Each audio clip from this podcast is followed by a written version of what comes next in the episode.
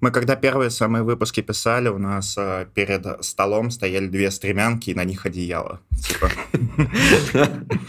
А ты смотри, третий раунд получается уже в третий раз э, в третьем студии, если можно назвать студии, потому что мы первый писали у тебя дома, Фил, второй раунд мы писали у нас в студии, и вот третий сейчас э, кто, где, да, Барселона, все поменялось. Студия, она внутри, понимаешь? Это то, что в сердечке.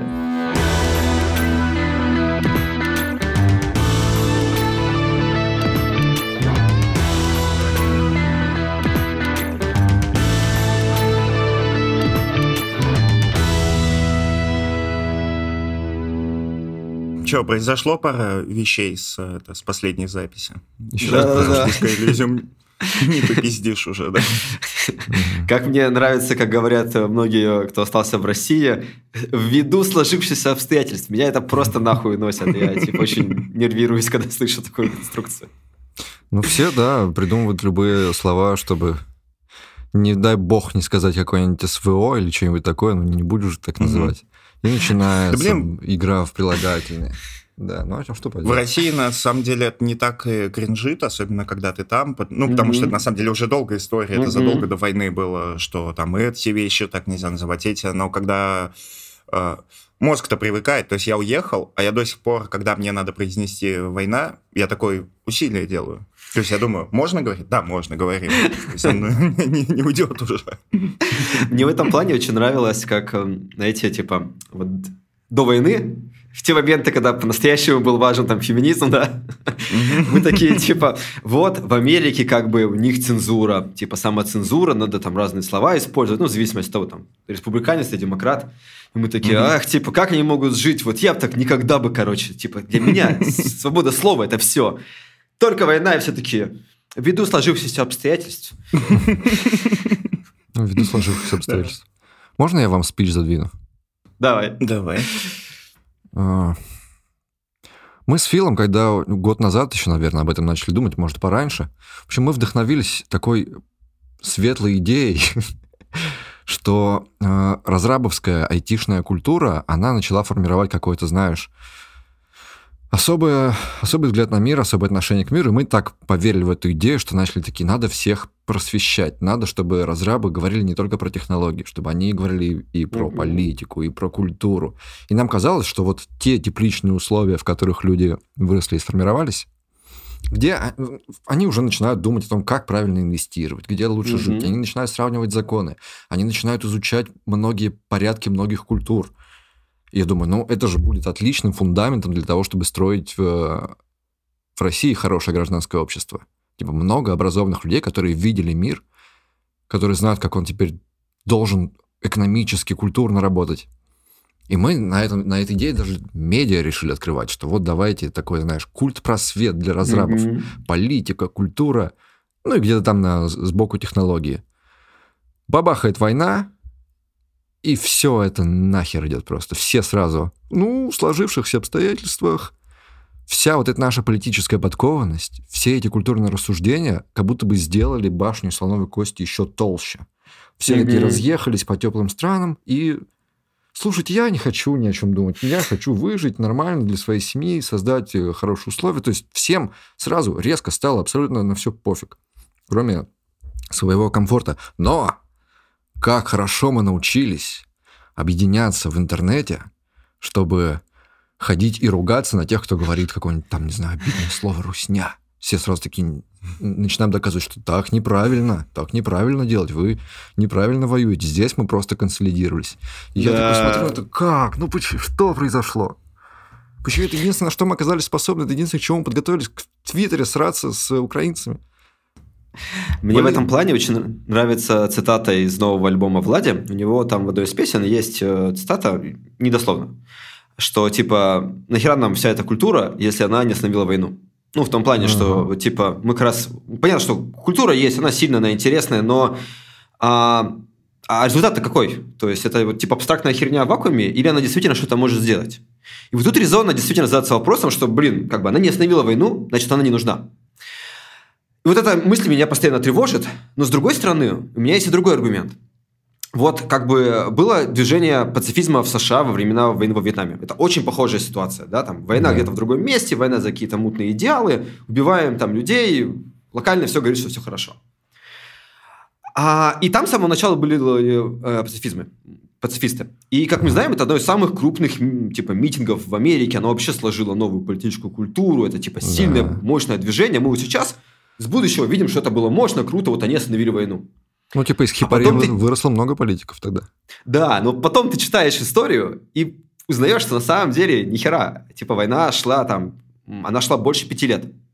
Угу. И на самом деле ну, манифестации в начале, в первые годы ничего не сделали.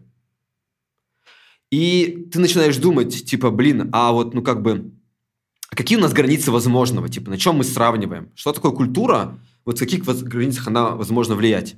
И мне кажется, здесь такой надо, типа, переключиться на другой вопрос. Не насчет того, типа, можно ли или не можно остановить войну, потому что это вопрос ретроспективный. Uh-huh. Ну, типа, события уже произошли. Нам на самом деле по-хорошему начать думать, а типа, что такое культура, как она действует, и вообще задуматься о другом. Что вот наша культура, она была цифровое. Мы в интернете, мы работаем в интернете, мы все делаем в интернете, а тут приходит реальность. И может, типа, вот мне кажется, будет гораздо круче, если мы как-то научимся вот нашу культуру и сообщество. Сообщество это круто, и сообщество разработчиков это круто, и типа много чего хорошего происходит в сообществе разработчиков. Но научиться это выносить в реальность.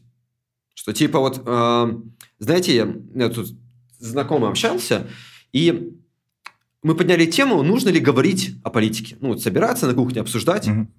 А мне кажется, что вот одна из больших ошибок, которая была в, там, в культуре Советского Союза и России, это то, что для нас политика это было собраться на кухне и поговорить, а не что-то сделать.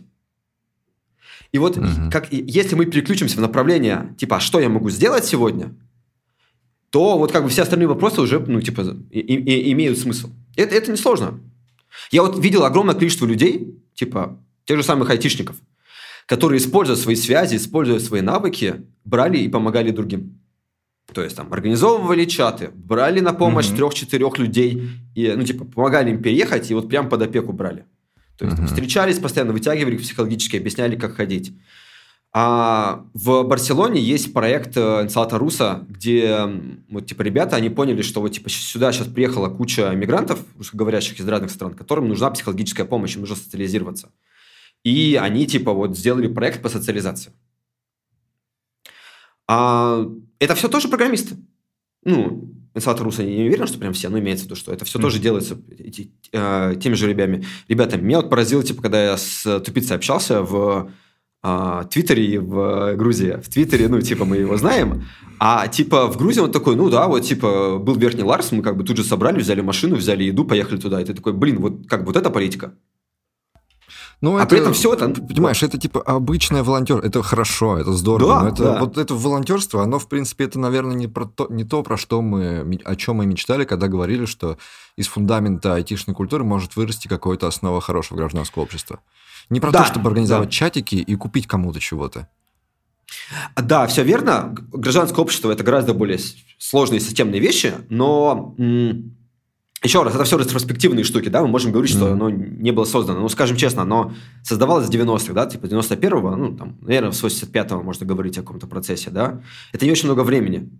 И если мы хотим, как бы, там, типа, разбиваться в камне, сидеть в депрессии и умирать, да, это, типа, нормально. Мы не смогли создать, мы не смогли остановить войну, давайте, типа, теперь там в депрессию погружаться. А можно задать по-другому вопрос. Окей, не фартануло, что исправить? Потому что, ну, знаете, типа бизнес-мышление. Вот, типа, чем отличается хороший менеджер айтишный от там плохого? Вот, типа, плохой менеджер прошел баг, он такой, вот, типа, все сволочи, всех там, типа, поувольняю, все твари. А хороший такой, типа, блин, а что надо сделать, чтобы не повторилось? Давайте, типа, подумаем, типа, следующий mm-hmm. шаг. Вот тут такая же тема. Бессмысленно думать, типа, что раньше было, надо думать, что следующее. И у меня аргумент следующий, что да, гражданского общества функционирующего, системного нету. Но это вообще довольно редкая штука, которая там существует в очень тепличных условиях. Надо типа сад вокруг него сделать, чтобы оно выросло. Да, тем более, что оно в диктатуре такое само по себе-то не, не появится. Не, в диктатуре они тоже появляются, и там есть тоже, э, тоже куча примеров. Это тоже типа не повод признавать работу, но mm-hmm. типа это сложный процесс, который нужно системно создавать, это как стартап, да, то есть постоянно mm-hmm. должен вкладывать. Mm-hmm. И не будет состояния, где оно создано. Вот там, я интересуюсь сейчас политикой Испании, и сейчас тут определенный есть конфликт между законодательной и э, судебной властью. а. судебный, э, типа конституционный суд против э, этого э, аналога Сената, ну типа ага. аналога Думы. И король обращался к стране такой, типа, ребята, вот этот конфликт, это очень плохо, он типа приводит к эрозии институтов. И то есть дети это понимают, что на самом деле, ну, как бы, политика – это не то, что ты, ты сделал, и все, ты теперь живешь в гражданском обществе, это то, что ты постоянно работаешь. И поэтому здесь та же самая история, надо думать дальше. И фишка в том, что практически все крутые, огромные институты, они очень часто создавались с волонтерства. Ну, там, типа, угу. иллюминаты, типа, масоны. это все волонтерские проекты. Сейчас очередная рубрика «It's Тинькофф», где сообщество задает вопросы про разные направления в IT, мы их задаем, а большие специалисты из Тинькофф отвечают.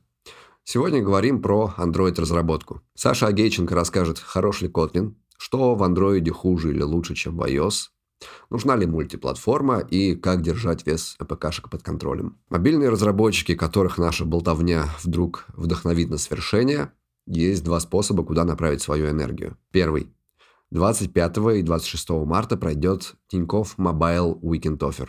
Это когда в субботу можно пройти все этапы собеседования, в воскресенье познакомиться с командами, а на следующий день уже получить офер, если всем все понравилось. Оставляйте заявку до 22 марта, загляните в описание, там по ссылке вся нужная информация. Второй способ. Если вдохновение пришло, хочется чего-нибудь еще про мобильную разработку, но вставать с дивана лень, посмотрите YouTube-шоу «Как это работает» на канале It's Тинькофф Mobile. В пилотном выпуске мобильные разработчики Кирилл Розов и Розалия Амирова обсуждают реальность запуска Compose в мобильной мультиплатформе. Вместе с Алексеем Гладковым, автором канала Mobile Developer. Ссылка на выпуск в описании. Поставьте его в очередь, ну или идите смотреть сейчас, мы не обидимся мы закинули в сообщество просьбу э, задать угу. вопросы Android-разработчикам. И угу. сообщество задало вопросы, мы их прочитаем. А еще мы попросили рассказать, что они думают об Android-разработчиках. Ну, это интересно. Ничего интересного. Да ну, такое знаешь. Если Скучная Android-разработка, я знаю. Ну, что-то вроде такие, ну, ну, фронтендеры на Kotlin. Только, только немножко на другие устройства. А в целом нормальные ребята.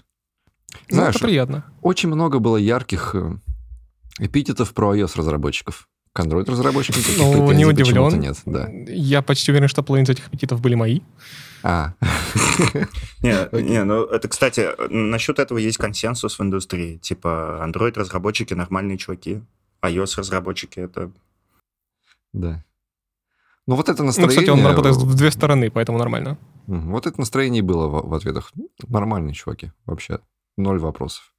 Скучно. Но да. Но есть вопросы не конкретно к вам, а про ваши технологии. Что, О, это интересно. Да, почитаем, Фил. Давай послушаем. Давай. А, есть два стула. Ява и Kotlin. Куда сам сядешь, куда... Ну, ты понял. Ну, давайте так. Вот что было в пэт-проекте, пусть остается в пэт-проекте. Не надо это выносить куда-то публично. Вот э, ничьи вкусы мы не осуждаем, пусть садится каждый куда хочет. Так, а на работе? А, на работе все-таки предпочитаю Kotlin, да. Вот для, для рабочих условий вот лучше подходит. Почему же? А, мягче входит, как-то не знаю. Слушай, а ты сам начинал а, Android-разработку уже с Kotlin или тогда еще Java была?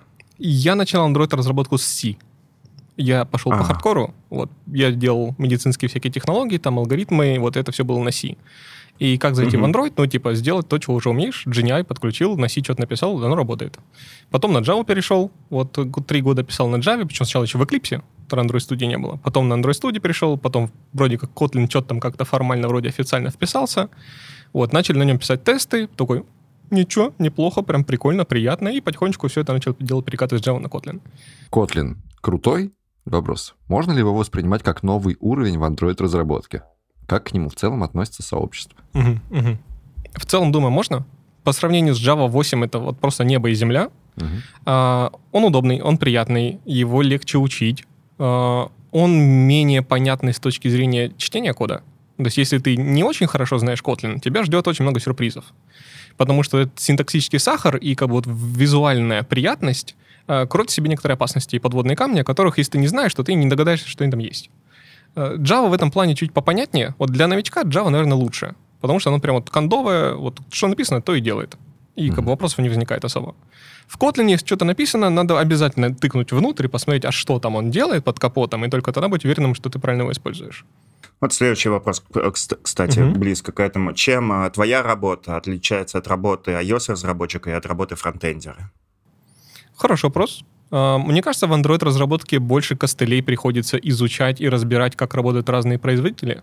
Там те же китайцы, там Xiaomi, Honor, они тогда такие фичи там запинуливают, что задолбаешься это разбирать.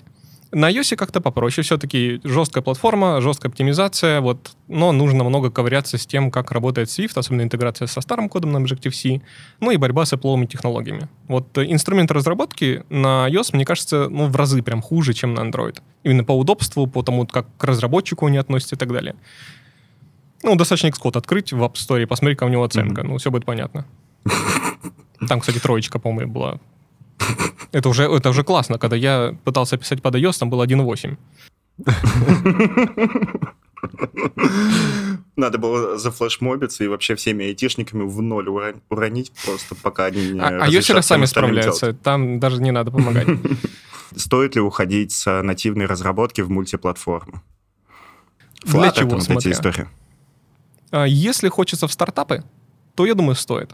Вот для стартапов мультиплатформ, Flutter и прочее, это вот прям классно. И Xamarin раньше там же был, и React там же был.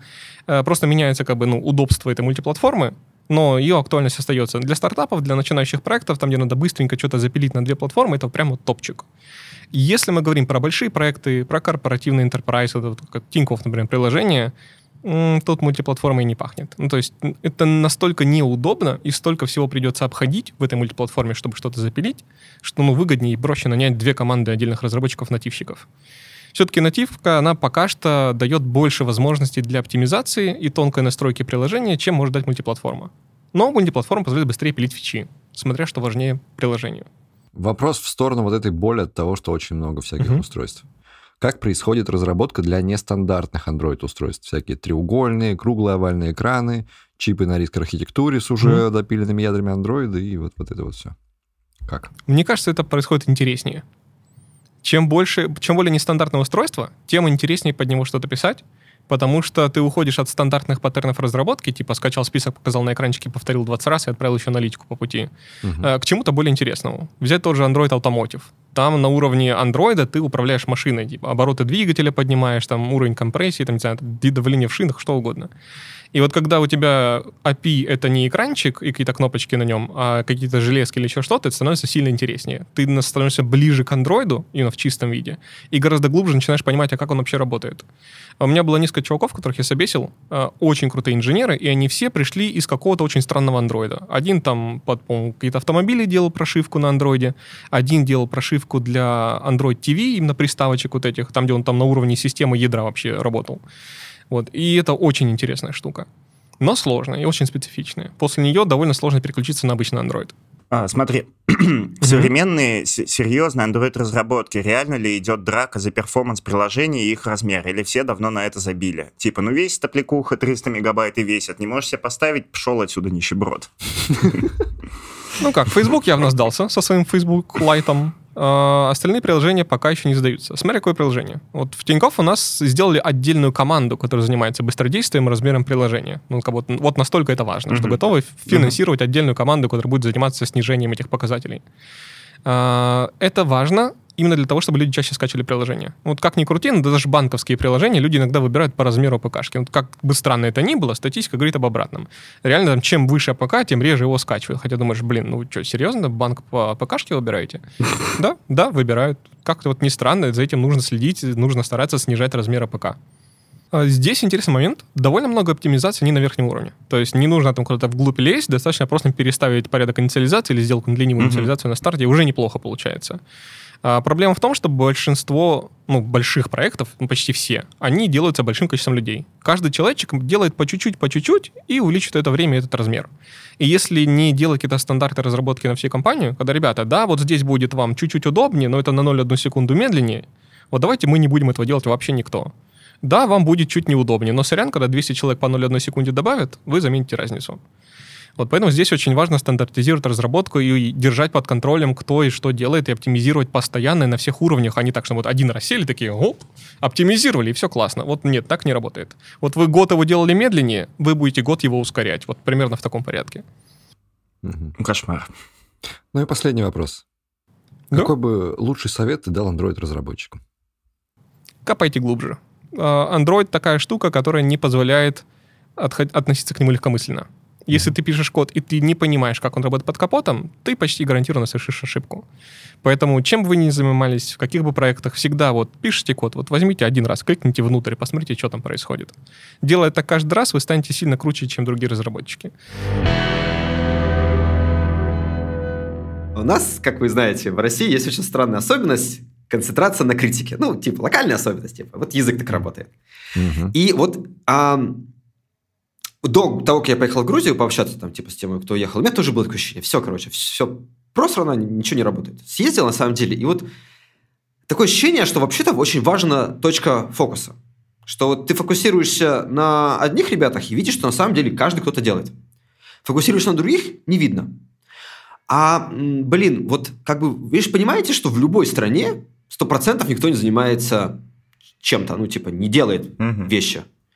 И, а вот на самом деле, как бы, собираешь эти истории, понимаешь, что, ну, вот, есть люди, которые помогают глобально, есть те, кто понимают локально. И вот если добавить туда помощь локально, там, не знаю, позвонить ребятам в России, которые, у которых нету с кем общаться, кто, типа, их, их окружают только одни люди пропутинские, и вот просто им морально поддерживать тем, что, типа, с ними общаться нормально, да, они все эти мудаки, ты правильно делаешь. Вот если вот это все добавить, у нас на самом деле политика занимается гораздо больше людей. Они бы хотели заниматься больше, но у нас нету как раз вот... Мы специально фонарем всегда подсвечиваем вот этого айтишника, который не занимается. Угу. А тех, кто занимается, не подсвечиваем. А может, наоборот, типа, смотрите, светите на тех, кто типа, подсвечивает, и те, кто не, и, и те, кто не занимается политикой, сами потянутся. Ну, в целом-то да, но Тёма больше говорит про разочарование типа в, в масштабах этого, что mm-hmm. он ждал. Что Знаешь, вот в чем это, да, так. что как, как будто бы мы это уже, как мне казалось, сделали. Подсвечивали, подсвечивали, подсвечивали. И даже те, кто подсвечивался, потеряли надежду и откатились назад. Я, я не знаю, типа, понятно ли я вообще об этом говорю? Или нет, но... Возможно, это какое-то мое личное разочарование просто, что... или я сам просто надежду потерял. Но я как будто бы о любых способах думая, э, я упираюсь вообще в довольно страшную мысль. Настолько страшно, что даже сидя здесь, мне ее страшно говорить. Что как будто бы это наша огромная-огромная ошибка в том, что мы поверили, что вот это вот мирное цивили... развитие в политической конкуренции, в э, битве идей, в столкновении, в спорах, что вот так должно все развиваться. И что как будто нам пришли и сказали, что вы там себе надумали? Нет, ребята, сейчас время ножей и автоматов. Да. И у кого да. больше оружия, то сейчас выбирает по каким правилам, что мы будем делать. И то есть, а мы этому не то, что никогда не учились, мы даже уже не допускали себе мысль, что когда-либо нам пригодится быть ну, сильными, накачанными людьми с боевыми навыками. Понимаете? кстати, в нашу защиту, если бы мы все это время готовились к этому, мы бы еще больших пиздюлей получили в итоге. Возможно, возможно. Ну, типа, да. Блин, это хороший вопрос, действительно. Ну, типа, я полностью с этим согласен мы действительно привыкли жить к, к тепличным условиям. Единственное, давайте тоже напомним, что это как бы не что-то уникальное, и типа вот все, там, весь, все 20 век мы жили типа теплично, а вот только mm-hmm. сейчас начали воевать. Я бы сказал, что помните циклы Кондратьева? Типа циклы того, что как бы появляется технология, там, 30 лет же все живут хорошо, 30 лет плохо. И типа текущий кризис, продолжение вот этого, типа, это экономист в начале, в начале 20 века mm-hmm. выдвинул теорию советский. И типа пока цикл Кондратьева выполняется. Я не уверен, что он будет выполняться всегда, это такое больше эмпирическое правило. Так вот, 70-е годы то же самое, на самом деле. Было довольно жестко, появился киберпанк, появляется панк-культура. Это ответ на то, что вот люди привыкли там в 60-х жить хорошо, все мирные, все цветочки – а тут на самом деле культура, ну, типа, берет и становится прям очень плохо. Бандитизм на улицах, банды, uh-huh. это, ОПГ. Ну, я, я говорю про американскую культуру. И, и, и британскую, потому что панки тоже в Британии появилась. И, типа, ж, э, резко повышаются цены на бензин, и жить становится тяжело. То есть надо понимать, что перед каждым поколением стоит вызов. И действительно, вот как бы вызов серьезный он стоит. Действительно, все, что мы верили, обломалось. Действительно, мы поняли, что политика другая. Она более хитрая, более сложная. Что политика, она про то, что кто может что-то делать. Да? Вот типа ты можешь автоматом прийти и заставить людей сделать свои правила. Вот как бы ты политик. Блять. Черт. Я вообще-то, блядь, думал, что типа побеждает тот, кто кого-то убедил в споре в Твиттере.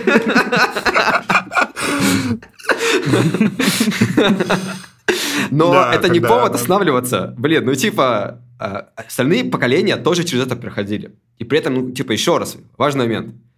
Это действительно жуткий коллапс. Это война, и типа умирают люди, и плюс это действительно коллапс там, российской цивилизации, потому что там будут проблемы. Но это mm-hmm. не повод перестановлять движение, потому что вот дальнейшие шаги, которые нужно делать, они ровно такие же. Формирование альтернативной картины мира, формирование системы этики, формирование горизонтальных связей. А, и все это, это точно такое же продолжение шагов. Отдельный момент, там, правда, что, конечно же, это гораздо круче делать, когда у тебя государство помогает. Конечно, когда государство тебе системно мешает, это как-то сложновато. Но шаги дальнейшие такие же. Тем более, вот не забывайте еще важный момент, что а, после дня ножа и топора всегда происходит какая-то стабилизация, всегда происходит формирование новых, ну, не то что элит, но людям нужны обратно правила в какой-то момент. Они такие, mm-hmm. что-то мы заигрались, надо обратно отыгрывать. И тут вот возникает спрос за идеологию, за смысл жизни, за, ну, типа, нормальный подход.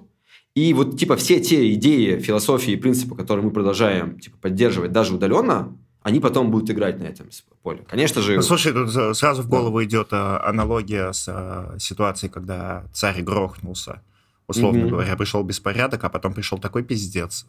Да, да. При том, что вот эта вот вся культурная интеллигенция из России, да, они же уехали, они сохраняли, они э, остав, ну, созда, воссоздавали вот эту свою культуру за рубежом, писали книги, все такое, а потом грубо говоря, а потом совок ёбнулся, они все приехали обратно, и пришел еще больше пиздец. Ну, да, ладно, да. Да, да, не, не знаю, насколько не... Путин больше пиздец, чем совок, но, блядь, они там есть поконкурировать за что. Я хочу напомнить, самое ужасное в этой истории в том, что когда типа совок разрушился, уже некому было возвращаться. Типа, вся культура была потеряна. А, и ну, это, все умерли вот, уже, да? Вот это меня пугает, да. Мой любимый момент это, что а, люди, которые уехали, вот, например, этот а, Айна Райт, который, человек, который расправил плечи, она настолько ненавидела совок, что когда Советский Союз запустил спутник, она в это не верила, она типа считала, что это все типа какая-то попытка Советского Союза обмануть. Ну, типа настолько вот у нее было такое же мышление. А, но я бы на самом деле бы, думая о вариантах, приводил бы другую аналогию. Это Николай I и Крымская война. Николай I был типа царем, который когда произошло парад революции в Европе, жутко их испугался и такой типа у нас этого не будет и начал жестко закручивать гайки. Везде сидели менты, ну, типа военные, Угу. Люди в мундирах. Как Добавлю, он еще это, э, в Венгрию вводил армию, потому что угу. у них не было революции. И, ну, типа, современники описывают этот период, что кругом сидят идиоты, гайки закручены до невозможности, и, типа, лишнего слова сказать нельзя. А потом он решил на маленькую победоносную войну против Османской империи. Но не фартануло, Османской империи начали помогать западные державы, а Ладно, просто помогали. Проблема в том, что, ну да, оказалось, что тирания как-то плохо, блядь, технологии продвигает. И, типа, железные дороги оказались вдруг не развиты. Прикиньте, как бы никогда такого не было, и вот опять. И переброска сил невозможно. И в итоге проигрыш России был очень сильно обусловлен технологическим отставанием, как следствием его режима. Война закончилась в итоге. Она тоже... Там не было, что вот, типа, один год воевали, и вот, типа, сильные русские восстали, и все изменилось. Конечно же, она была очень долгой. Это было несколько лет. Но в итоге царь выпился сам. Ну, это открытый вопрос. Технически он умер от пневмонии, но, судя по всему, он пытался умереть, он пытался простыть, а когда, короче, постоянно вылечивался обратно от пневмонии, то отравился. Это вот, типа, одна из самых популярных историографических мнений. Mm-hmm. И к власти пришел Александр II, который освободитель. Там тоже, к сожалению, не прям супер крутая история. Александру II есть за что как бы предъявить, но как минимум он начал делать систему реформ. Ему потребовались люди, которые бы говорили, а куда нужно развивать Россию дальше. То есть люди, которые создают спрос. Это не те люди, которые постоянно только воюют. Это те люди, во многим с гуманитарным образованием. И, собственно, мне вот кажется, что, скорее всего, пока ситуация пойдет по вот этому пути, потому что у Советского Союза была хотя бы идеология, чтобы поддержаться там, типа, сколько там, 80 Слушай, лет. они здесь э, тоже идеологии наворовали ну, по, по Крымской войне. Короче, прикол. Я угу. э, года четыре назад смотрел документалку про нее от Первого канала. Я был в отпуске, там просто, типа, этот... Телек русский, знаешь, для русских. Ага. И, и была документалка от Первого канала про э, Крымскую войну, и там так прикольно э, рассказывали, как, короче, ну это же русская документалка, российская. Ага. Рассказывали про то, как э, Англия и Франция киданули хорошего царя и отказались с ним. типа он договорился с ними разделить Османскую империю, они его кинули, они типа плохие. Смотришь такой, так, погодите. Оптика истории, блин. Да, да. О, а это, а в школе, когда изучаешь Крымскую войну, ты не изучаешь Крымскую войну, ты изучаешь героическую оборону Севастополя. Типа. Да, да, типа офигенный пример. Не, а Начало а... войны, страничка, конец войны, условия страничка, и вот столько, короче, как мы героически защищались Севастополь. Блин, вот очень жалко, что там ну, не рассказывают другие вещи. Меня в этом плане задизморалило сегодня страшно. Читал статью на «Медузе» про тоже какое-то вот это рассуждение про то, что будет с Россией, вот эта история, что даже если у нас все поменяется, и даже если придут все хорошие и так далее, то, короче, результат этих изменений точно не вопрос нашего поколения. То есть вот это вот, типа, клевая Россия, в которой будет классно жить, это, типа, точно слишком далеко. Да, я скажу, ну, типа, та Россия, о которой мы мечтали в 2010-м, сейчас недоступна вообще. К ней mm-hmm. нету пути. Если прямо сейчас, там, не знаю, э, умирает Путин к власти, там приходит, э, не знаю, Шульман, то это не будет сделано, потому что действительно у огромного количества людей был опыт, который типа несоизмерим, ну, типа несовместим с тем, что мы хотим в 2010-м. И, а, но это не значит, что страна будет развиваться плохо, я так скажу. Что я хочу напомнить, mm-hmm. что там типа 30-е, которые были отвратительные, они закончились 60-ми, которые были довольно интересные, хорошие, в них было очень много хорошего и много хороших идей, там тот же Сахаров, например. А, ну или там типа доступ ко всех к образованию. И, то, и, и здесь то же самое, что есть огромный шанс того, что, ну опять же, есть шанс, а может быть его нету, и это типа зависит от нас, поэтому типа вот как, я говорил, да, а, программист, который занимается политикой, это как программист, который не пишет тесты. Это типа программист, который думает только сегодня, а дальше типа он не понимает, что его будущее полностью зависит там от политической конъюнктуры. Так вот, если мы будем заниматься это э, своей страной, своей политикой, ну, вообще политикой глобально, потому что это не, не ограничено только одной страной, то там лет через 30 это будет, конечно же, очень специфичная страна, но она вполне возможно будет миролюбивая, интересная, развивать новые инноваторские проекты. Ну да, а еще у меня в голове есть такая мысль, что мы всегда прогнозируем такие макро вещи, исходя из прошлого. Mm-hmm. А прикол в том, что сейчас мир за 10 лет меняется гораздо сильнее, чем раньше за 50. И, грубо говоря, ты не можешь такой вот статистически империи, они, короче, вот так, вот так, вот так, mm-hmm. их было, это 8 там, типа, за всю историю. Ну, не знаю, может, может 30. Типа, Uh, ну, проще говоря, хуй знает, что будет. Mm-hmm. Ты, и ты вот считаешь, да. знаешь, километры аналитики про да. то, что могло бы быть, и она бывает довольно уверенная, а на самом деле ты, ну, как бы, ноль идей. Империалистический проект, мне кажется, неизбежен, так или иначе. При этом, ну, типа, даже если мы полностью там уничтожим Россию, что я считаю очень плохой и вообще бессмысленной идеей, ну, вот, предположим, да, типа, mm. пожалуйста, не отрезайте мои слова, врезая предупреждение, а, то, типа, это будет другая просто империя, которая будет точно так же работать на этой территории, там, это будет турецкая империя. К сожалению, пока есть свободное место, оно будет захвачено какой-то империей. И поэтому я верю, что единственный проект – это попытки как бы ритуализировать агрессию внутри империях, нежели попытаться по одной их уничтожать. Это не происходит, это как с э, драконом вырастает новая голова. Угу. При том, что у нас еще есть Китай, США, с которыми да. в ближайшем будущем вообще ничего плохого не случится. Да, типа империи хватает, хочу заметить. Тот же Иран. Черт. Классно этот э, разговоры про этот, условную деколонизацию, разделение и так далее. А прикол в том, что мир, какой он сейчас есть, он же пиздец несправедливый, да? Mm-hmm. Mm-hmm. И, и типа, и пока всех это устраивало, все таки ладно, мы там несправедливо его поделили за эти 20 тысяч лет, условно. давайте мы там оставим это так, мы примем, что это несправедливо, но мы не будем друг друга mm-hmm. хуярить, грубо говоря. Mm-hmm. И, и как только ты в одном месте это начинаешь нарушать, оно... Да, да. Э, ну, это хороший пример, что, типа, сейчас, скорее всего, будет очень веселый мир. Ну, то есть все понимают, что, типа, украинская война, она не единственная, которая ведет к нам. Угу. Там, к сожалению, привет всем, кто в Турции. Типа, Турецкая империя строится сейчас очень активно, и у нее очень амбициозные и ужасные задачи. Я очень надеюсь, что Эрдоган проиграет на ближайших выборах. Но шансы это очень маленькие. Тем, нам надо ну, с тобой было, когда... Когда надо как... выпуск выпускать, значит? Я уезжаю 20... Я, если что, 25-го приеду в Турцию. А он как раз уезжает, да. Нам с тобой, Тем, надо было, как только это мы уехали из России, написать пламенный твит, что ноги нашей больше не будет в диктатурах. И ты, короче, в Турцию, я Это как это девчонка, которая уехала в Израиль и написала, что она не хочет жить в стране, которая воюет со всеми своими соседями, ну, да. При этом, вот помните, мы читали э, историю про 2000, там, 1920-е? Нет, не 20-е, а прекрасное время. 1890-е. Это был э, период, когда люди верили, что вот типа рационализм победил, все, войн не будет, все будет хорошо. Mm-hmm. А потом Первая мировая, и все такие, ох, черт, вот теперь это по-настоящему плохо. А потом Вторая мировая с фашизмом.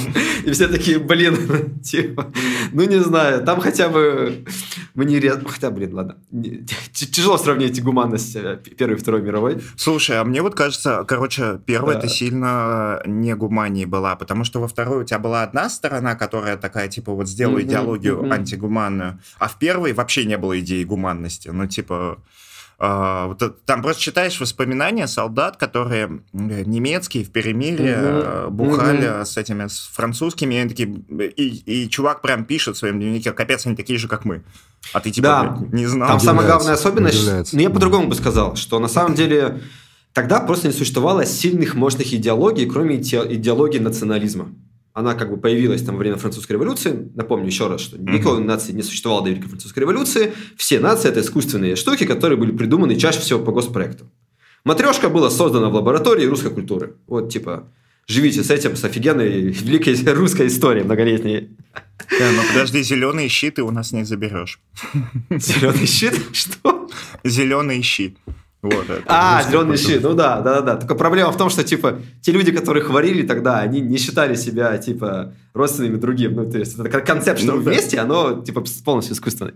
Так вот, и она появилась, она была сильна, и вот, типа, она питала в Первую мировую, люди в, в это верили. А во Вторую мировую, за эти, там, сколько, 20 лет, люди придумывают более крутую идею, это появление более мощных философий, более мощного пропагандического аппарата. Вот как раз, типа, ага с одной стороны фашизма, с другой стороны коммунизма. И, скажем честно, для вот человека, который оказался бы на Восточном фронте, ну или там, э, Великой Отечественной войне, так назовем, Блин, ну типа так себе ситуация. С одной стороны, знаешь, типа с одной стороны фашизм, с другой стороны коммунизм сталинского толка. Uh-huh, вот. uh-huh. Даже если ты коммунизм, мне кажется, коммунистов, которые типа сталинистов считаю прям полностью отбитыми коммунистами.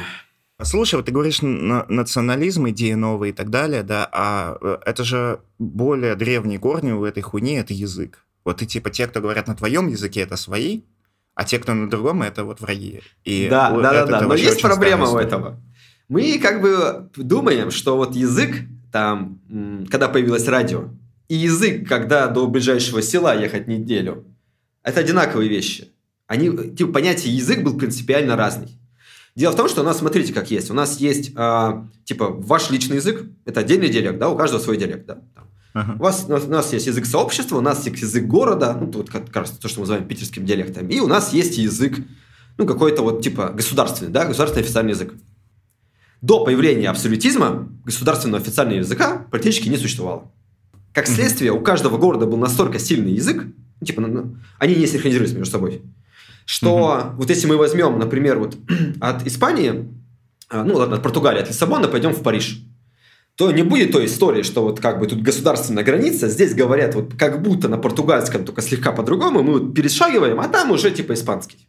Язык равномерно менялся на протяжении всей дороги от Лиссабона до Парижа. Ну или там, не знаю, от э, центра этой, господи, от Афин до, ладно, нет, там посильнее, от э, Болгарии до Москвы. Во все mm-hmm. этой территории язык полностью на каждом угле, узле был разный.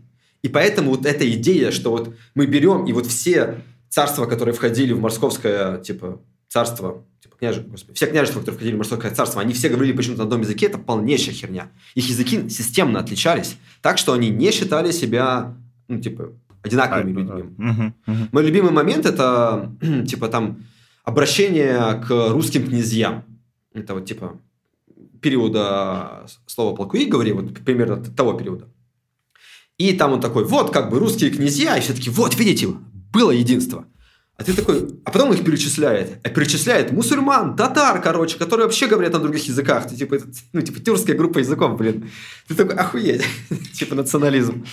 У них не было понятия чего-то общего, к сожалению. Их понятие немножко было похожее, но, к сожалению, принципиально отличалось от того, что мы подразумеваем под этим. Слушай, а в античности, типа римляне, греки, они же разделяли вот тут есть интересная особенность. У Рима было, конечно, понятие государства. То есть великую штуку, которую придумал Рим, это вот, ну, это такая интересная интерпретация, но мне она очень нравится. Она говорит о том, что государство у них было богом. То есть они ему поклонялись как, как богу, они вот, типа, есть фраза «пусть уничтожится мир, если такой закон». Потому что для них закон это был не система, вот как бы справедливость, которую мы записываем, да? Для них это была вот сам ценность справедлив... в законе. Не важно, что мы человека судили несправедливо. Зато по закону. И как следствие, вот это понятие государственности у них, конечно, было сильное, его оно поддерживалось централизированной армией. А, и поэтому, типа, если мы говорим про этот период, да, он типа специфичный. Поэтому Великая Римская империя, конечно же, как общность существовала, но она существовала как империя. То есть это были разные народы, это были разные нации, а их объединяла вот единственная вот эта имперская государственность. То же самое там Османская империя, да, когда у нас с одной стороны православные греки, которые управляют регионами, которые как бы под мусульманами. Конечно же, это типа несовременная Османская империя. А вот идея, что мы все вместе и наша, ну типа вот эта наша общность является основой государственности, типа национальное государство, она появилась только во времена французской революции. Понятно. Зайчатки были небольшие, они были у курдов и у евреев но очень слабые, и, конечно же, вот типа вот по-настоящему это идея такого французской революции. Интересно, что именно у этих двух, у двух народов без земли. Не, не только двух, к сожалению, это те, которые знаю. Там были, там были некоторые народы, но они в основном были э, относительно компактного проживания, находившиеся в, э, в постоянном, типа, военных конфликтах с соседями.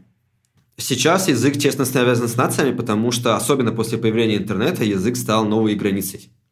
То есть, типа, то, кого ты читаешь, твое мировоззрение будет отличаться от языка. Вот хороший пример – это Википедия. Как вы знаете, в Википедии без цензуры там обычные люди, которые вместе срутся, вот, типа, и пишут. Там, не знаю, представьте себе трейдик, в котором вы сретесь в Твиттере, там разные безумные чуваки, а в конце кто ну, типа, вам нужно написать вместе все, единую статью. Вот это так пишет Википедия. А, но она отличается. В англоязычная Википедия и русскоязычная на факт, например, Второй мировой смотрит по-разному. И mm-hmm. это по-разному связано с языком, действительно. И при этом это не государственно. Но понятно, что типа на английском много кто пишет. Там, я бы не сказал, что большинство из них из США пишет. И то же самое там в русскую Википедию пишут очень много ребят из разных регионов. Ну да, язык определяет границы. Но я еще по-другому сказал. Мы вот на самом деле в, а, Россия как империя, мы просто, ну, как бы, а, когда ты самый сильный, круто сказать, что давайте теперь все будет честно, мы выбираем по силе, да, ну там, типа, не знаю, ты самый высокий такой, типа, давайте еда достанется тому, кто, выше. И то же самое, типа, когда происходит империя, империя всегда внутри говорит о равноправии. А у этого есть очень интересные свойства, на самом деле, национализма империй. Вот мне кажется, типа, вот относительно неплохая штука, блин, неплохая, да, типа, что имеем, да, типа, хорошие штуки, которые появились из невероятно ужасной херни, это очень интересные вопросы, которые мы начали рассматривать как общество и продвигаться в них что вот а, в Советском Союзе, по идее, было равноправие всех народов. Действительно, у каждого там, большинство из них дали письменность. Они могли развиваться. Но мы же понимаем, что когда ты выбираешь, на каком языке будут учиться твои дети, ты выбираешь самый сильный язык. Mm-hmm. И типа в итоге получается типа вот такое выдавливание всех остальных, хотя формально они типа а, все равны. Но из-за вот этого как бы такого... Ну, сейчас то же самое. Сейчас Америка такая, типа, мы за равноправие. Все, конечно, хорошо, только почему-то все языки умирают под давлением американского. Угу. Это точно такой же механизм, он не отличается. А, ну, хотя отличаются силовые инструменты, которые тоже были в Советском Союзе, особенно там в раннем, там отправить людей, там поубивать кучу людей, либо их растить их силой, тоже было нормально, ну и как бы и в Америке того же года тоже. Хотелось, чтобы больше такого не было в современной России, как она пошла по пути типа империи Америки. Но а, мы вот, типа, как вы, люди, выросшие в этой империи, мы привыкли, что якобы никакого национализма не существует, все равноправные. И поэтому мы, когда нам предъявляют, типа, а вот что вот там было же, мы такие, так не было же ничего. Это, к сожалению, во многом типа следствие того, что мы как бы не видели, когда эти механизмы как не работали. И как следствие, mm-hmm. мы на самом деле не понимаем про наш собственный национализм. Кто мы такие и так далее. И сейчас, когда мы, ты эмигрируешь, а, проблема в том, что после появления нации во время французской революции, ну ладно, не, не сразу после, но там через сто лет, любой человек был привязан к нации. И национальная идентичность, она реально важна, решает и попытки ее отрицать, они на самом деле делают человеку только хуже, больнее и тяжелее. К сожалению, нам нужно к чему-то типа пристраиваться. И вот типа это такой сложный вопрос, потому что мы понимаем, что у национализма есть куча опасностей, куча проблем. Но с другой стороны, он существует, мы как бы каждый так или иначе воспринимает себя в контексте вот своей культуры. Угу. И обычно ты это не видишь, когда ты внутри своей страны, когда тебя окружают все. Но как только ты уезжаешь, это один из тех вопросов, который во время миграции тут же ярко появляется. Типа, а кто ты? А кто я? какая моя нация, какая моя идентичность, она начинает разрушать тебя, если ты не придешь к какому-то четкому ответу. Вот, и мне кажется, типа, важно и правильно сейчас, типа, это обсуждать, чтобы помочь людям, типа, определиться, идентифицироваться и так далее. Для меня, типа, важно, что я, типа, я русский, я говорю на русском языке, я буду дальше говорить mm-hmm. на русском языке, я буду учить детей русскому языку. И там все попытки, ну, вот этих все националистические высказывания в интернете, я считаю их, типа, идиотизмом. Примерно как сжигание американского флага во время войны в Ираке. То есть, ну, понятно, что у людей чувства, но это идиотизм. Угу. Да, при том, что сейчас это особенно трудно. Ну, типа, оставаться в своей идентичности, да. особенно учитывая еще, какую часть этой идентичности ты на самом деле не хотел бы иметь. Да, да. Это, но... Я думаю, это не история только русских, это история вообще любых людей. Да. Тебе очень много достается от того, что, к чему ты не имеешь отношения. Ну, блин, что же ловушка такая? Потому что э, вот здесь русские общаются только с русскими. Они э, дружат mm-hmm. только с русскими, работают mm-hmm. только с русскими. Как, mm-hmm. как будто, знаешь, такая это маленькая Россия внутри mm-hmm. другого государства. Это странно. То, к чему Потом я, сам а, так делаю. То, с чего я начинал. Вот, вот, вот я сейчас нащупал то, с чего я начинал. Какую-то надежду в mm-hmm. том, что мы, как айтишная культура, начинала себе другую идентичность придумывать. Ты мог себе найти а, не нет. национальную идентичность. Появлялись международные нет. команды, команды, которые работают между часовыми поясами. То есть люди, которые не задумываются даже среди кого они работают. Ну, то, вот это было точно заблуждение. Что, так получилось, что а, нам достался э, вот этот общий имперский английский язык, да? Вот мы давайте им пользоваться, люди, которые на самом деле его не учили. Я понимаю, что теперь, что это было заблуждение. Окей.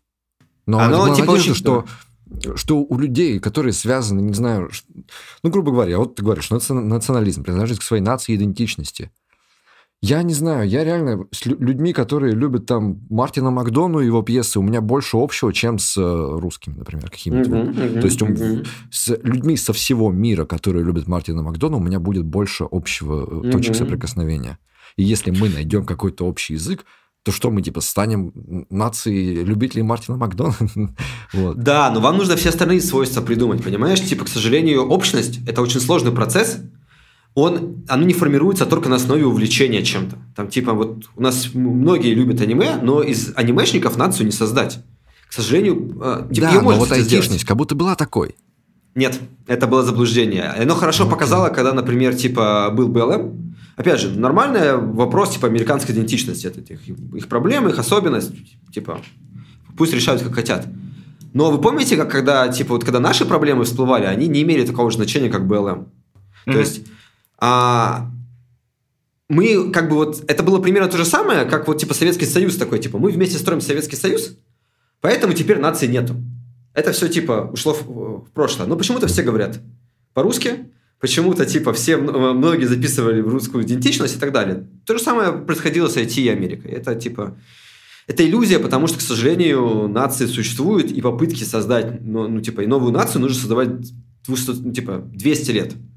Ну, типа, в да, режиме детей изоляции. куда-то вы- вывозить, там, да, да, есть такое. Да. Ну, это тоже, Тем, ты говоришь, э, больше общего с, э, не с русским, а с... Это, блин, ну вот я прямо чувствую это сейчас, насколько...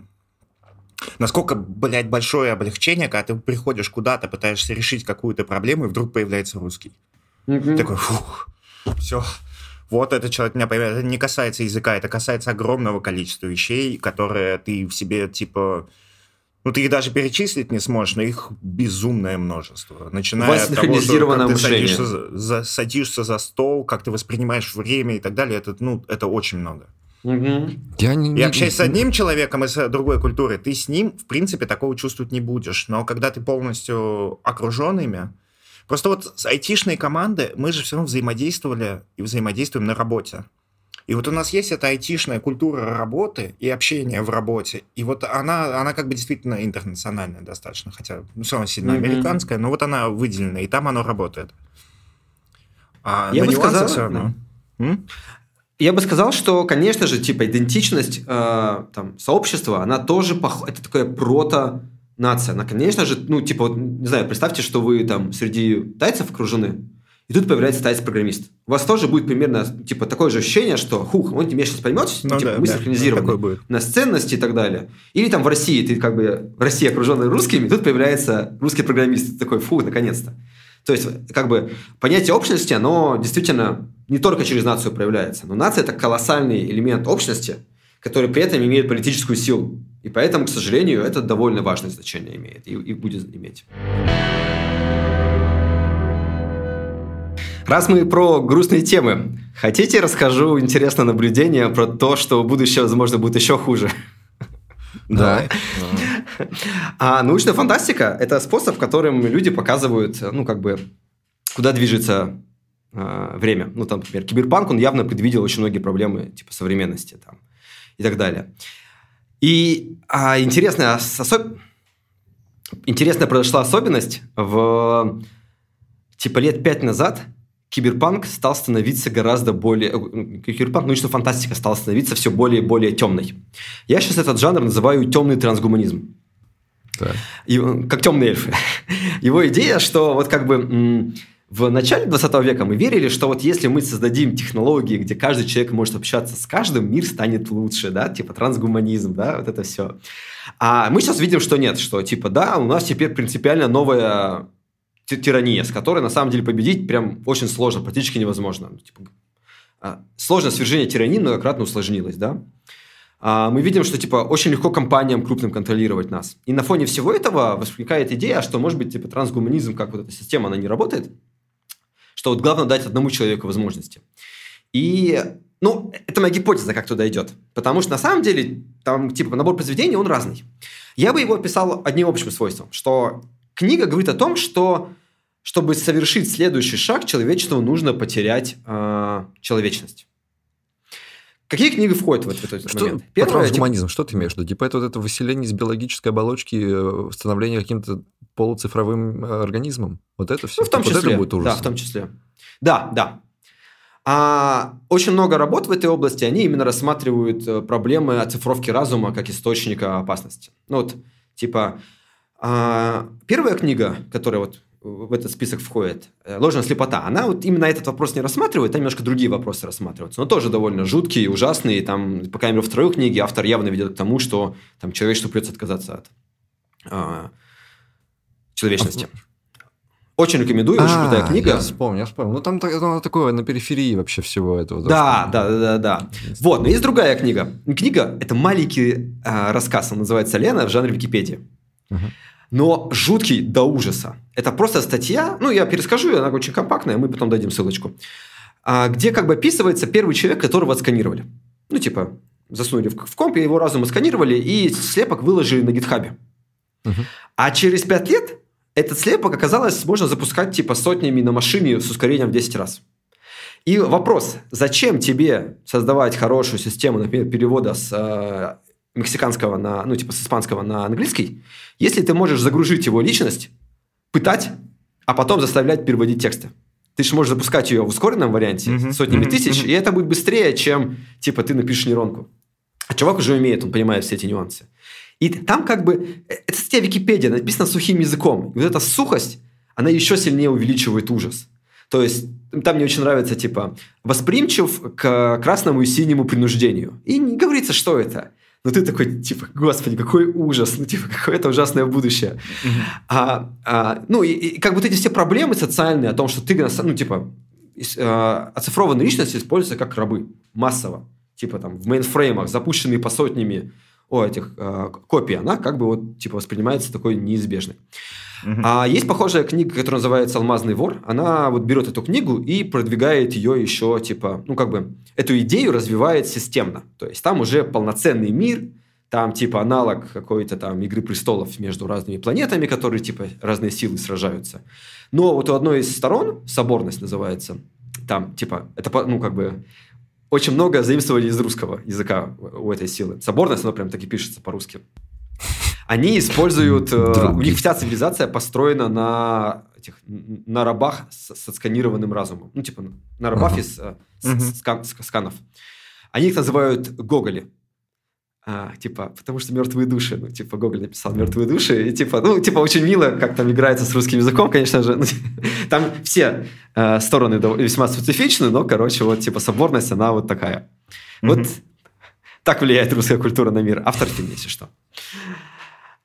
Ну, Вот, и... Но ты тоже такой читаешь и такой, типа, господи, ну, типа, я 10 лет назад. Господи, хоть бы дожить до бессмертия. Сейчас такой, хорошо, что я умру до бессмертия. Слушай, Блин, мне кажется, это же- вот когда типа говорят, что научная фантастика очень много предсказывает будущего. Я не знаю, она слишком много говорит о прошлом, и слишком много типа вот просто пытается найти какие-то подходящие метафоры для настоящего, но вот это все Да, да, все так. один неучтенный момент меняет все кардинально вообще. Да, да. Ну то есть Научная фантастика...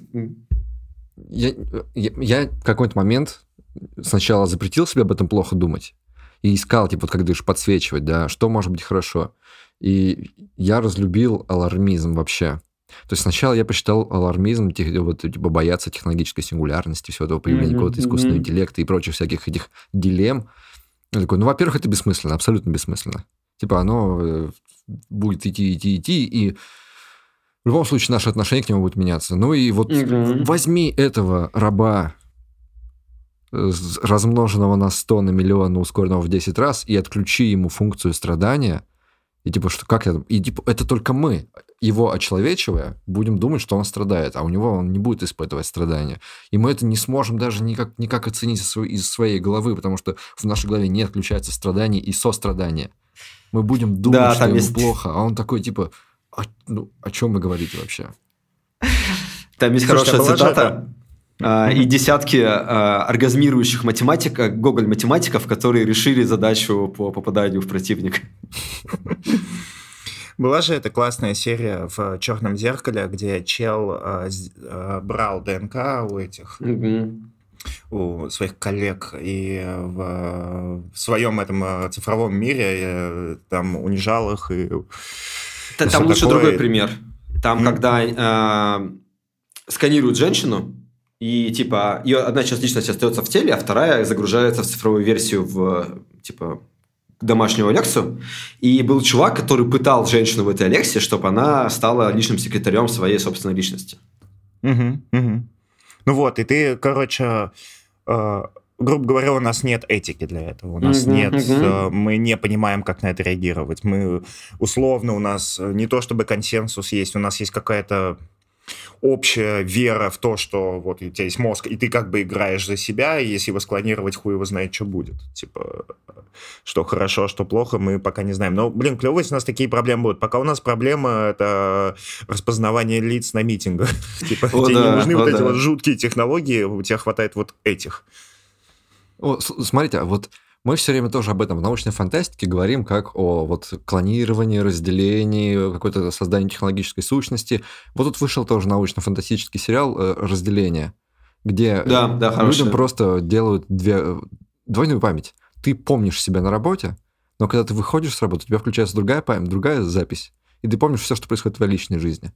И то есть, как Мгм. бы ты, ты идешь на работу, заходишь в дверь и сразу же из нее выходишь на Мгм. 8 часов позже. Хер его знает, что было на работе. Сидя на работе, ты не знаешь, что происходит в твоей жизни. Ты выходишь mm-hmm. с работы и сразу же опять возвращаешься обратно. Ты такой... И это и начинаются в одной голове жить два разных человека просто потому, что у них разная память. Разная записывается. И они друг с другом а... начинают воевать. А, этот сериал, кстати, тоже продолжение вот этого движения про темный трансгуманизм. Ну да. Типа, да. И, и, много работ. Но вот, знаешь, я, я бы сказал следующее, что действительно научная фантастика не предсказывает будущее. Научная фантастика говорит о том, о чем мы волнуемся сейчас с помощью mm-hmm. типа языка, который носителю легко понять.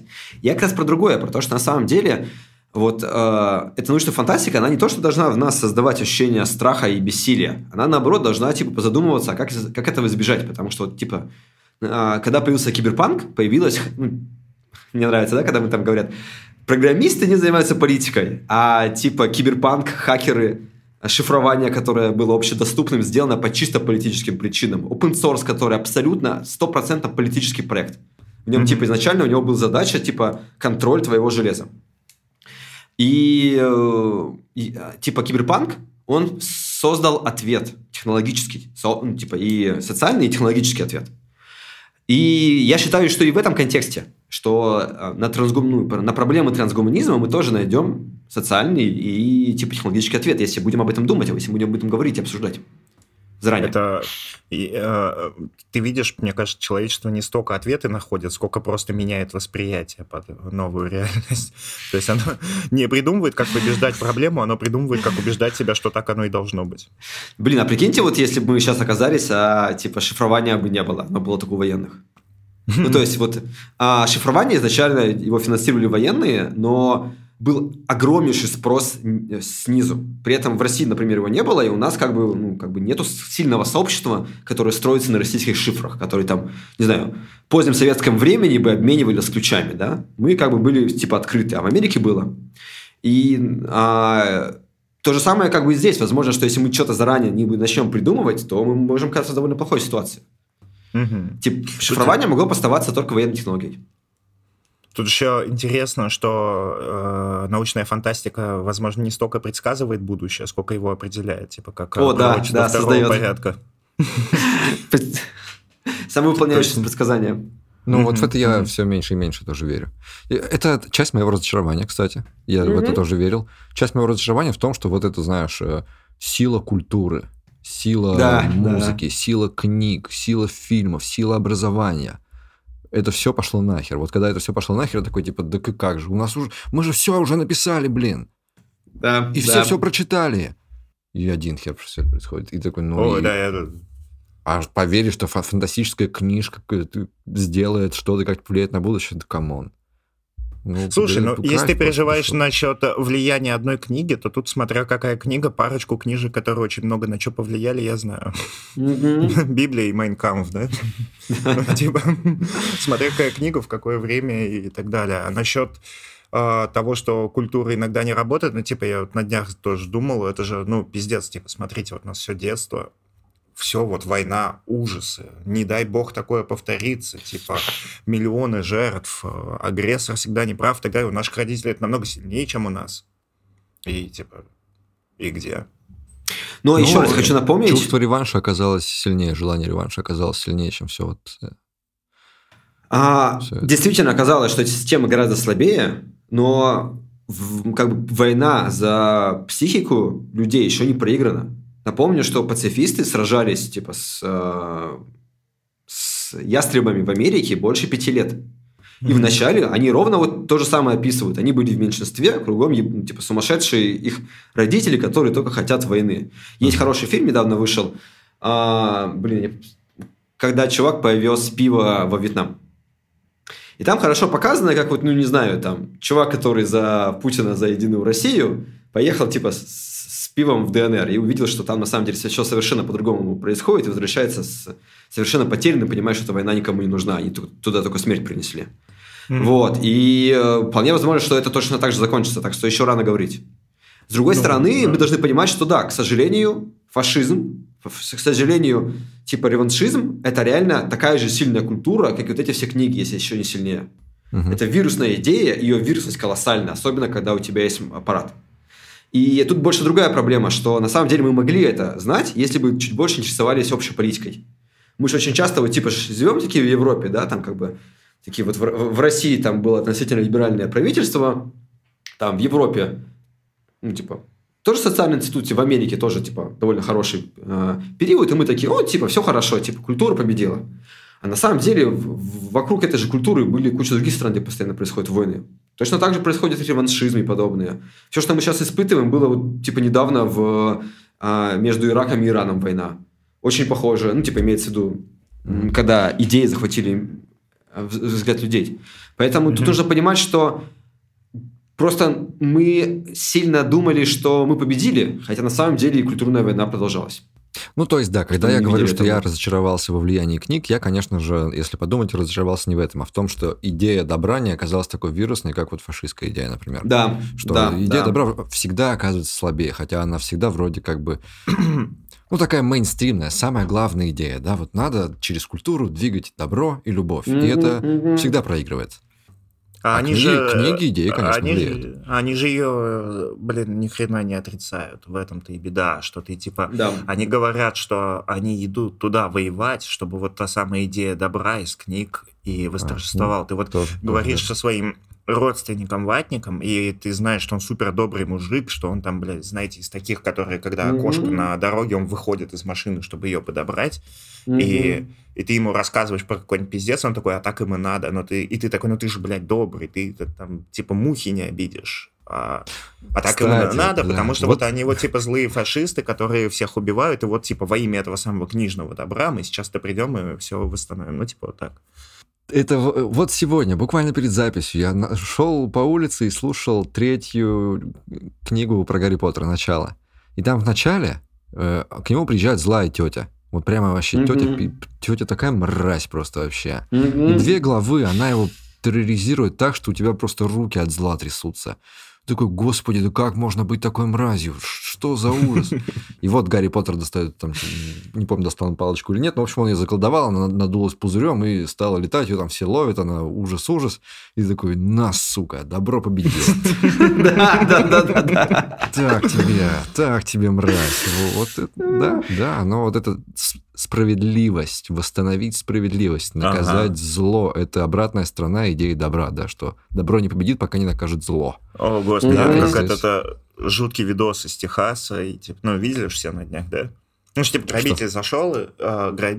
не, не видел в Твиттере, да? Грабитель заходит в закусочную, ну, наставит пистолет, все такое, встает посетитель, хуяк, стреляет в него тот падает, этот к нему подходит, стреляет, стреляет, стреляет, в голову нацеливается, делает контрольный и съебывается. И типа, и, и дохуя просто огромная куча людей пишет, ну так и надо, пидор. Типа, ты понимаешь, он не обезвредил, он подошел и, и дохуя. Да, да, да, и добил. В России, кстати, такая тема запрещена, если что. Ну, да, ну, типа, да, да, в России... Во многих странах... Да, в России в любом случае... В России все запрещено. Во многих странах э, разграничается, когда типа человек тебе угрожал, и ты применял оружие, и контрольно в голову. Да, но тут э, меня это не с точки зрения права волнует, а с точки зрения права, ну ты типа, ну не можешь mm-hmm. судить, да, у тебя чувак там может пересраться, mm-hmm. в эффект впасть mm-hmm. и все такое. Но когда все просто тысяча людей, которых ты вроде как знаешь, mm-hmm. даже потому что mm-hmm. ты думаешь, вот они добрые, они такие, бля, как клево. Как клево он его захуярил, а? И ты такой, ну, типа, а, что? То есть вот да, это вот да. желание расправиться со злодеями или по украинцам, которые очень радикальные вещи пишут, это тоже сильно видно. То есть оно у нас где-то очень глубоко в природе, и сколько бы книг ты не прочитал, когда обидят лично тебя, ты, скорее всего, сделаешь так же. Я почитал комментарий к этому выпуску. Я заглянул в будущее. Там, короче, самая большая концентрация за все время, что типа, что за идиоты, почему эти люди такие глупые. Я все это знаю гораздо лучше. И вот мне интересно, почему, когда люди слушают разговоры о политике вот со стороны, слушают просто, не могут что-то сказать, им все время кажется, что люди очень глупые. Почему-то вот это все время такое ощущение вызывает. Мы бы могли говорить о книгах, о программировании, о чем угодно, и сошли бы за умных. А почему-то вот разговоры о политике вызывают у людей гнев. И Блин, действительно... место. Это интересный вопрос, что политика – это специфичная область знаний, да? То есть это не та знание, где вот взял теорию, применил и типа готово, потому что политика – это про выбор ресурсов, когда кому-то что-то не достанется. Где, uh-huh. ну, типа, политика – это не, не, не про то, когда ты знаешь вопрос. Политика – это то, когда ты не знаешь вопроса, должен выбирать. И желательно, ну, типа, я чаще всего забираю у других. Но при этом самое обидное, что вот политики, вот как ученые, знаете, спокойной, легкой, разумной, нет, она всегда грязная. Вот типа, я помню, в 90-х мы такие увидели настоящую политику, и такой, ой, фу, можно будет одна партия, там, один президент, и все будет легко, да? А вот это была ошибка, да? Политика, она должна быть вот, типа, чтобы люди дрались в парламенте. Вот нормально будет, терпимо. Лучше, конечно, без рукоприкладства, потому что это неправильный выход, но типа оскорбления, подстебывания, куча конфликтов, вот такая всегда должна быть политика. Другой ее не бывает. Нельзя по-другому делать политику.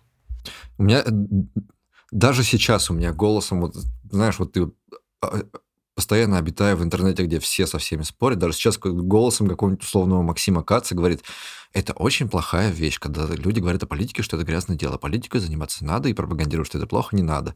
А потом, короче, у всех есть на все контрмнение. Причем не просто контрмнение, а именно означающее, что твое мнение тупое, потому что ты тупой. Давай тебе расскажу, как правильно. Э, слушай, у нас э, с твоего последнего визита появилась еще одна постоянная традиция в подкасте. Это наш последний вопрос. Ага. Зачем жить? Какая у вас депрессивная традиция? Мы, ты, ты помнишь, как мы называемся? Да-да-да. Блин, хороший вопрос. Ну, типа, а, есть куча ответов. Вопрос, типа, в каком контексте мы находимся, типа, чтобы его за- задать. Но, типа, вспоминая, что Шурман с начала войны говорит, самое главное, не выпилитесь, сейчас смысл тоже довольно такой прикольный. Ну вот да, почему нет? Почему бы нет? Почему это правильно не выпилиться сейчас? Я бы сказал, что я гедонист. Прямое получение счастья – это прикольно. Типа, а счастье еще до хера. Его, типа, океан целый. Угу. Даже если сейчас кажется, что его стало меньше, типа, будет снова через некоторое время. И при этом наша психика очень пластична, и, типа, ты можешь, блин, оказаться один на небитаемом острове и все равно испытывать счастье. Ну, типа, счастье, оно контекстное. Угу. Ну, блин, с счастьем-то ответ понятный, но это же как бы искоробочная штука, да? Да. Ну, что мы к нему, типа, в принципе, стремимся всегда. Не обязательно для этого какую-то идеологию даже иметь, а как бы в широком смысле объяснять себе, зачем так сильно стараться, особенно когда ты счастья получаешь мало, это большая проблема. Блин, ну, типа, если ты стараешься, у тебя счастье становится больше. Творчество – один из источников счастья. При этом вот есть, ну, типа, есть проблема, это то, что ты привыкаешь к определенному уровню удовольствия, и оно доставляет меньше счастья. И, типа, есть несколько... Ну, типа, в моей философии есть два источника, которые, типа, благородные в том плане, что они не страдают этим усталостью. Это творчество и общение с людьми.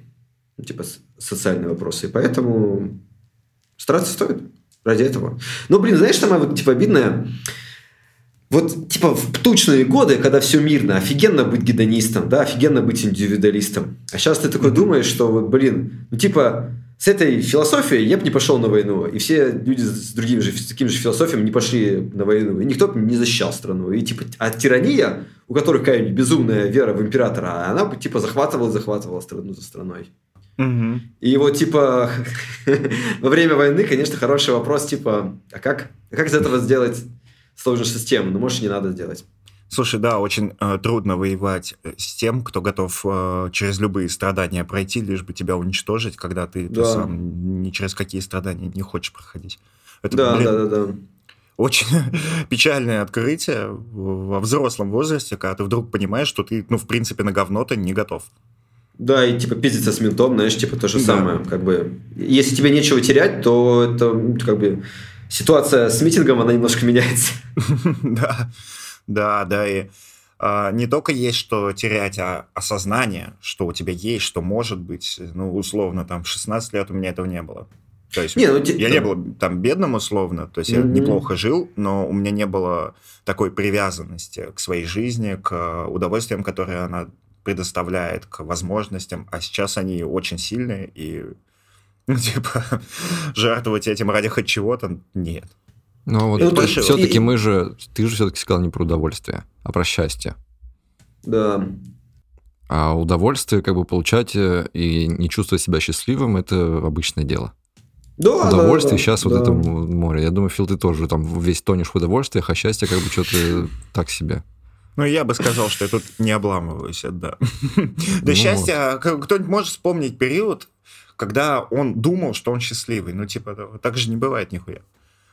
То есть вот сейчас мне кажется, что когда-то я был счастливым. Но вот если спросить меня тогда, я же был всем недоволен. Ну, просто вот, вот э, получается, что сталкиваясь в борьбе с людьми, которые тоже хотят счастья, но у которых, которые получают свое счастье от страданий ради великой цели, мы, конечно, проигрываем там, когда мы получаем счастье через получение удовольствий.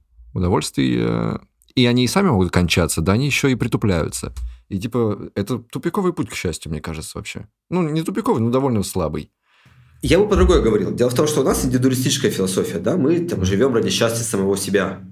Идея, проблема в том, что есть типа мировоззрения, которые коллективист, коллективистские, где ты живешь ради цели общества. И на самом деле, ну, я не могу сказать, что там в фашизме или коммунизме очень много счастья. Ты типа, там другой смысл, у тебя появляется смысл, у тебя появляется направление, куда идти. Ну, или там религиозное мировоззрение. Конечно, в этом плане в относительно проклятое время мы оказались, потому что там, например, в Средневековье было прикольно, да, было там практически стопроцентная вера в Бога и в какую-то картину мировоззрения. Ну, там был конфликт, типа, какая из них, потому что были, напомню, войны католиков и протестантов. Но mm-hmm. воевать было легче, потому что как бы ты умирал за веру, и поэтому сразу в рай. Mm-hmm. Как там? В этом Это точно средневековье, да, цитата? В этом плане очень э, прикольно египетскую культуру изучать, насколько она была подчинена загробной жизни. То есть, если средневековье mm-hmm. это все равно меньше, то египтянин рождался с идеей, как он умрет. И что у него будет после смерти. Это Блин, помните, я про, чё, про темный трансгуманист рассказывал? Фишка в том, что это настолько массовое явление, оно уже есть в российской э, типа литературе. Есть, например, э, «Роза и червь», так, самое такое известное произведение. Но и как бы и само собой, когда приходит, блин, а там точно о нем этом пишет э, типа Пелевин, но там mm-hmm. что-то не типа, ну короче, со- совершенно мейнстрим уже типа движется в, в темный трансгуманизм. И там идея следующая, что короче, э, чем, лу- чем хуже ты живешь в современном мире, тем больше страдаешь, чем больше работаешь, тем больше у тебя будет денег, чтобы поместить свою оцифрованную копию, ну, как бы там ага. в, в мире э, это дорого стоит. А в виртуальном мире, где все будет идеально. То есть это, ну, как бы, это понятно, что это реплика с э, христианства, что надо здесь страдать, чтобы там, типа, Ну, прикольно, доказанный рай, да? Да, ну типа вот э, э, трансгуманизм темный это вот, например, в том числе еще комедии американский этот э, ТВ-комедия, там с, э, сериал называется «Upload». Uh-huh. Ну, типа, про загрузку разума. И там, на самом деле, он начинается как будто вот, типа, а, Барби и Кен, но, типа, Кена убивают, его загружают. А и кажется, что он тупой. И ты такой, блин, какой-то тупой американский фильм. А потом нет, они, типа, прикольно все это развивают, там, ну, типа, довольно глубоко, но там, типа, солдаты, которые погибли на войне, им полагается загрузка. Ну, типа, если они умрут, получат несовместимые травмы. И, конечно, наверное, за это будет легче воевать. Ну да, да. Как вообще, что, да. как вообще будет вот это все социально-морально устроено в мире, где нет смерти? Где самое да, страшное да. наказание это не смерть, а страдания, мучения и пытки, да. которые не придут к смерти тоже. Воу. Да, да слушай, да. у нас и так такой мир, э, где самое страшное наказание это не смерть. Да, ну, не, слушай, вот в темном трансгуманизме там все страшнее. Там вот не просто так темно называется. Там mm-hmm. действительно обещается прям по-настоящему весело. Типа, знаешь, у нас как бы, ну, там, сколько, не знаю, месяц пыток, А там они предполагают вечность. Ну, типа там миллиарды лет пыток. Это как бы, конечно, немножко разные Ну, они не первые, кто это людям предлагает. Проблема в том, что в одном случае ты веришь, а в другом случае ты работаешь в компании, которая обеспечивает пытки. Да, да. Как там? блин. Я программист, не все все так однозначно. Я просто пишу софт, который пытает людей. Я просто пишу код. Блин, клево людям, которые, знаешь, из коробки какая-то вера в какую-то правильность, за которой они всю жизнь идут и ни капли не сомневаются. Ну, типа, Да, да, да, это, Мне бы конечно, так сильно хотелось. упрощает. Ну, к сожалению, мы убили Бога, и с этим, ну, типа, еще там во времена Ницше, и поэтому все, как бы, добро пожаловать в современный мир. Безбожник.